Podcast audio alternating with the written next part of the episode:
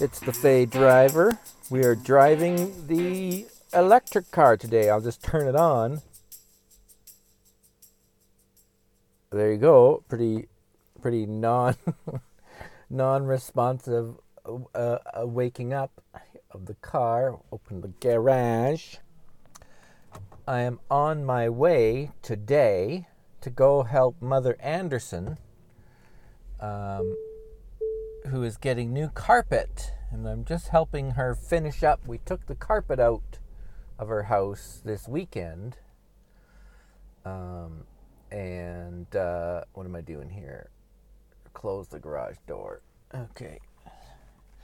We took the carpet out of her house this weekend, except I did not bring all the proper tools, so I'm going back today with my scrapers to uh, scrape up all the glue for the underlay.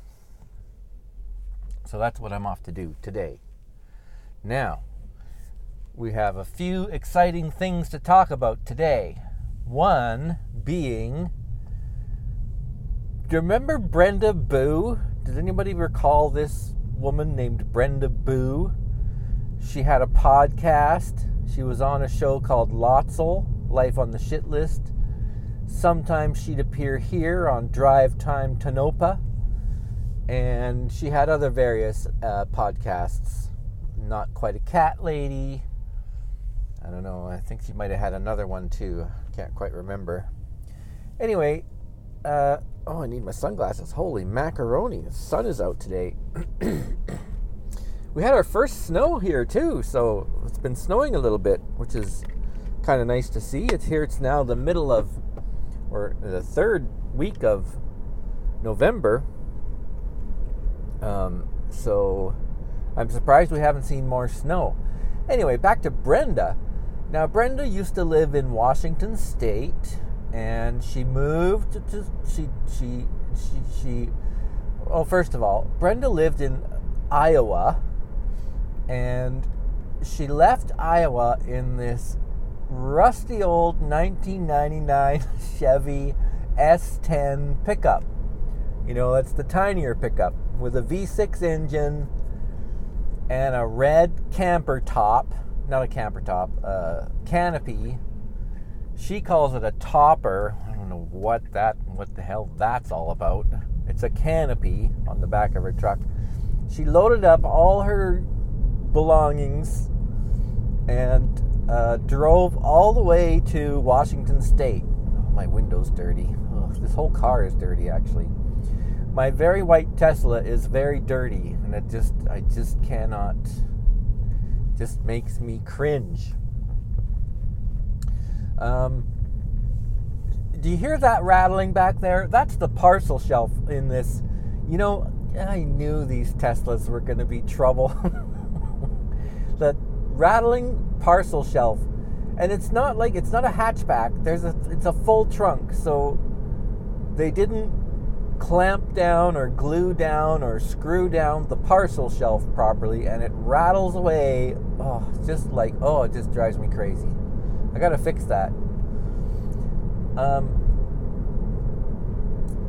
so she comes to Bellingham in this 1999 Chevy truck. She lives there for 5 or 6 years. I don't know how long decides it's time to move on in her life. She goes to Florida. She drives this freaking truck with more of her her, her uh, belo- personal belongings, all her life's possessions, goes down to Florida in this truck, and then goes to Iowa in this back.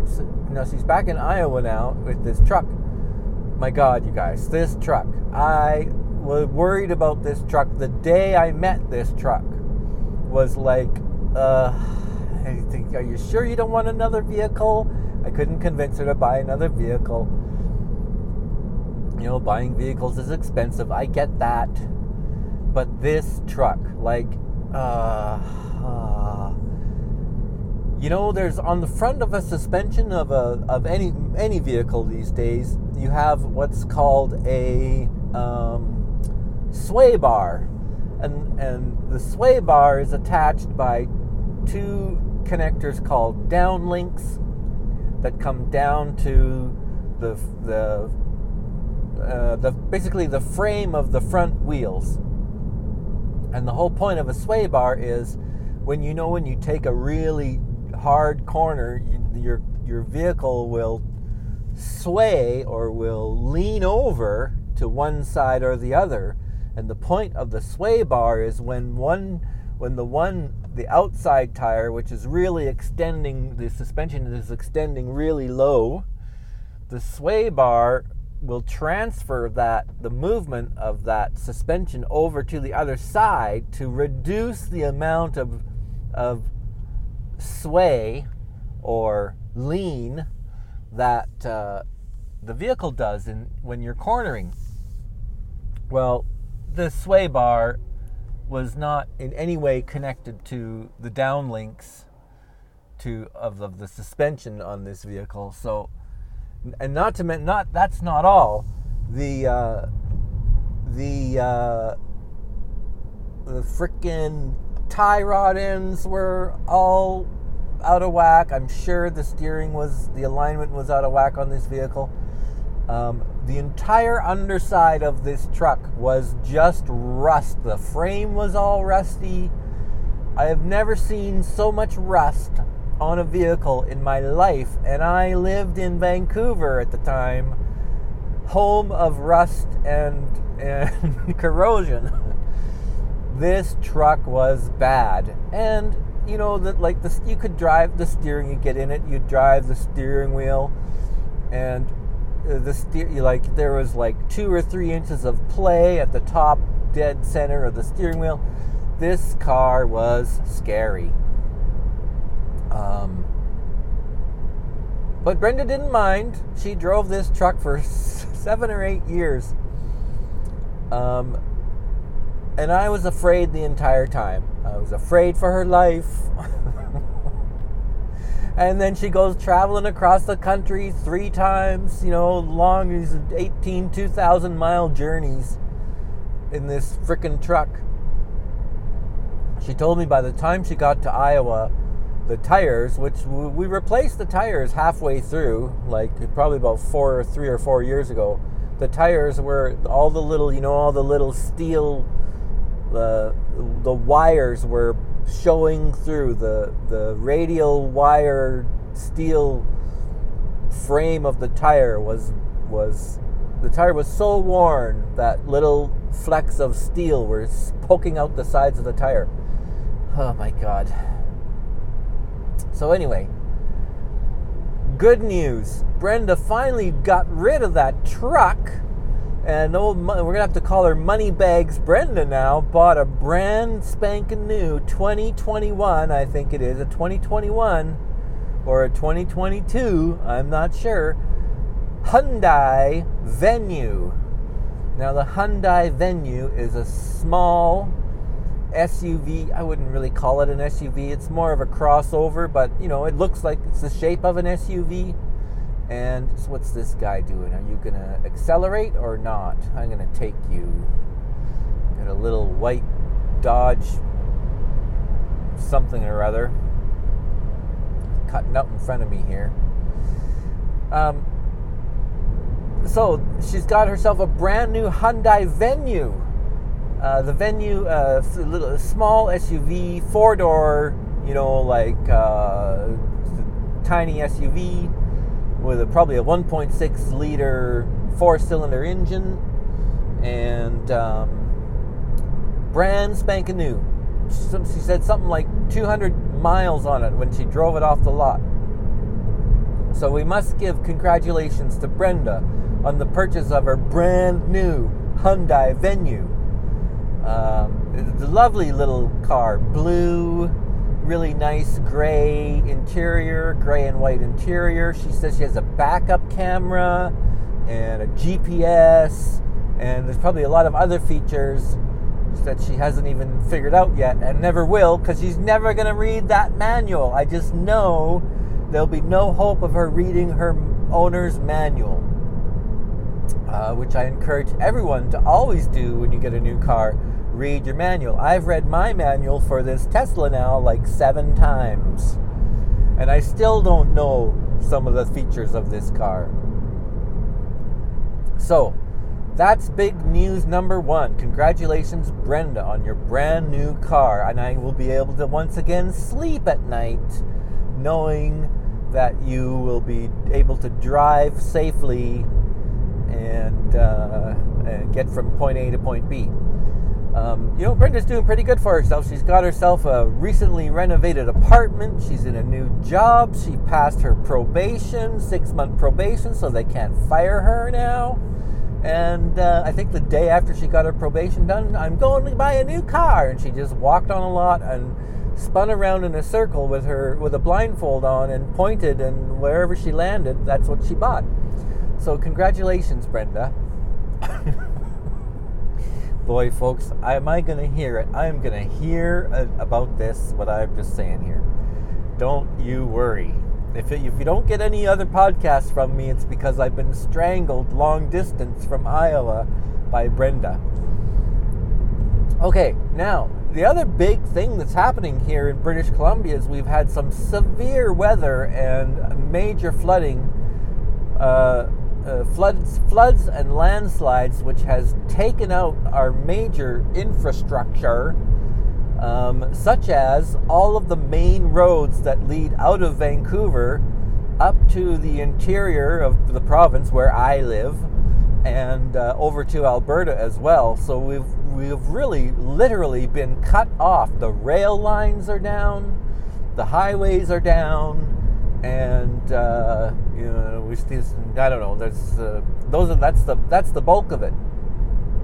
Um, in in the Lower Mainland, there's this area called Abbotsford and Chilliwack, um, where where the quack doctor's from. I I got to text the quack doctor too and see how he's faring. Um, he's not in in that area anymore, but I'm wondering how he's doing because he's also moved to the eastern interior of the province. I'm wondering if he's cut off like we are. So when this all started, uh, the hoarding started to happen again, just like at the beginning of the pandemic. Um, you would go to the grocery store and there's no vegetables, there's no milk, no eggs. Um, the toilet paper didn't seem to be affected, but I didn't. I didn't really look for toilet paper. Um, but uh, so we were getting a little worried here, and everyone was saying, "Don't worry!" Like all the like the big the big chain grocery stores were saying, "Don't worry, everything's fine. We got lots of supplies. We got lots of warehouse and blah blah blah." Um, but for a couple of days, people got a little mental, and uh, we couldn't get milk. I couldn't get eggs. There was no vegetables. I went to the Costco. I've never seen such a bare Costco in my life. Um, they were out of all these things. Um, uh, so it was, uh, you know, I thought it might be a little dicey, but about four days after the big event, um, it seems like the stores were, were properly stocked once again. So, but people, they get so crazy, right? And then, of course, you when uh, I for speaking for myself, when I heard, oh, we gotta, everyone's hoarding everything, so then you then I gotta go to the store and see if I can get the stuff that I want. No milk, no eggs. So it just perpetuates itself. You know, you hear, oh, people are hoarding now, so you got to protect your own family and go and do your own version of hoarding. So it really is a strange phenomenon. And now, four days after the fact, the, the stores are fine. We're still getting, we're getting our supplies because there is a link from Alberta to get the, the primary supplies. And now, as I speak to you, which is Monday, as I record this, the 22nd, I believe, November 22, um, we're starting to get those roads opened up. But we have this main significant highway called the Coquihalla Highway, which goes from Vancouver to the central interior, um, the hub where I live, which is a hub. Um, and that road is going to be out for months. It's washed out in two or three places, along with the railroad line that goes along with it. Um, uh, so that one major artery is done and dead and will remain dead for another two months. We have a couple of smaller arteries that come up into the, the central interior hub, and those are just now uh, getting reopened. So it's been a week since this major weather event. Um, and uh, the supply lines are beginning to get opened up again. And the main, the one of the bigger rail companies here says that in another week from now, they expect to have their rail lines open up again. So you can imagine um, that uh, it's a little concerning when all of these major supply lines are cut off. Um, but you know, I think the government is doing the right thing, and they're going to get ever they're getting everything put back together again, from what I can tell. So I'm not really concerned myself. Uh, I think uh, you know we're under certain travel restrictions. You can't travel on some of these uh, these uh, roads that have been highly affected, except for essential travel you know, which seems like it can be a little loose. What is essential travel exactly? But they're really wanting to get the trucks and the, and the supply lines, you know, the, the commercial goods uh, flowing again. So these roads are going to be off limits for a, for a, a good portion of time until uh, until we get all that set up again. But fear not, because I have my wood stove for heat, and we're able to we were able to get some milk and some eggs um, so I'll be able to have my um, my uh, complicated breakfasts in, uh, of eggs, eggs and sausage. Um, and Mr. Anderson can eat his cereal. And tomorrow we're going to go back into the bigger city to the Costco to see if the Costco has been replenished with milk and eggs and all the other good stuff that we're after.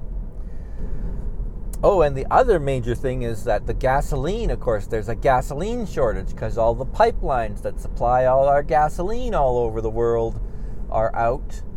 Uh, so there's everyone they've been they shut down the pipelines uh, as a matter of uh, caution because um, some of them might have been wiped out by some of these major landslides, and uh, gasoline, and of course in the in the Lower Mainland there, where the Abbotsford and Chilliwack, which I was going to talk about, is a major farm farming source of all of our uh, farm goods like eggs, chicken, beef, and those guys have been absolutely 100% flooded out.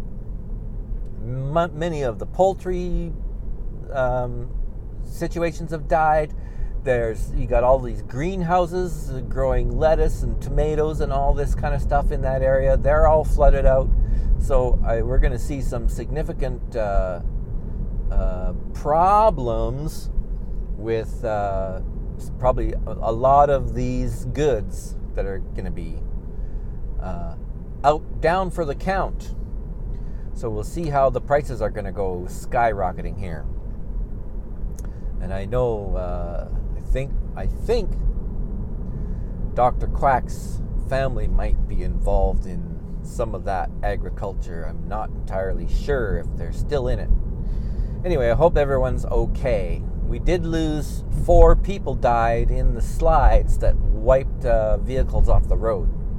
So, just had a Tesla. Here's a weird thing. Just had a Tesla drive by on the opposite all these people who own Teslas, they think they're in some kind of motorcycle club because they all love to wave. Oh, you're a Tesla owner too? Oh, I'm a Tesla owner. Hi, Tesla owner. And that just drives me squirrely. Don't wave to me. I'm not waving to you in your stupid Tesla. anyway, um, so it's been a little bit exciting here in the, in the British Columbia.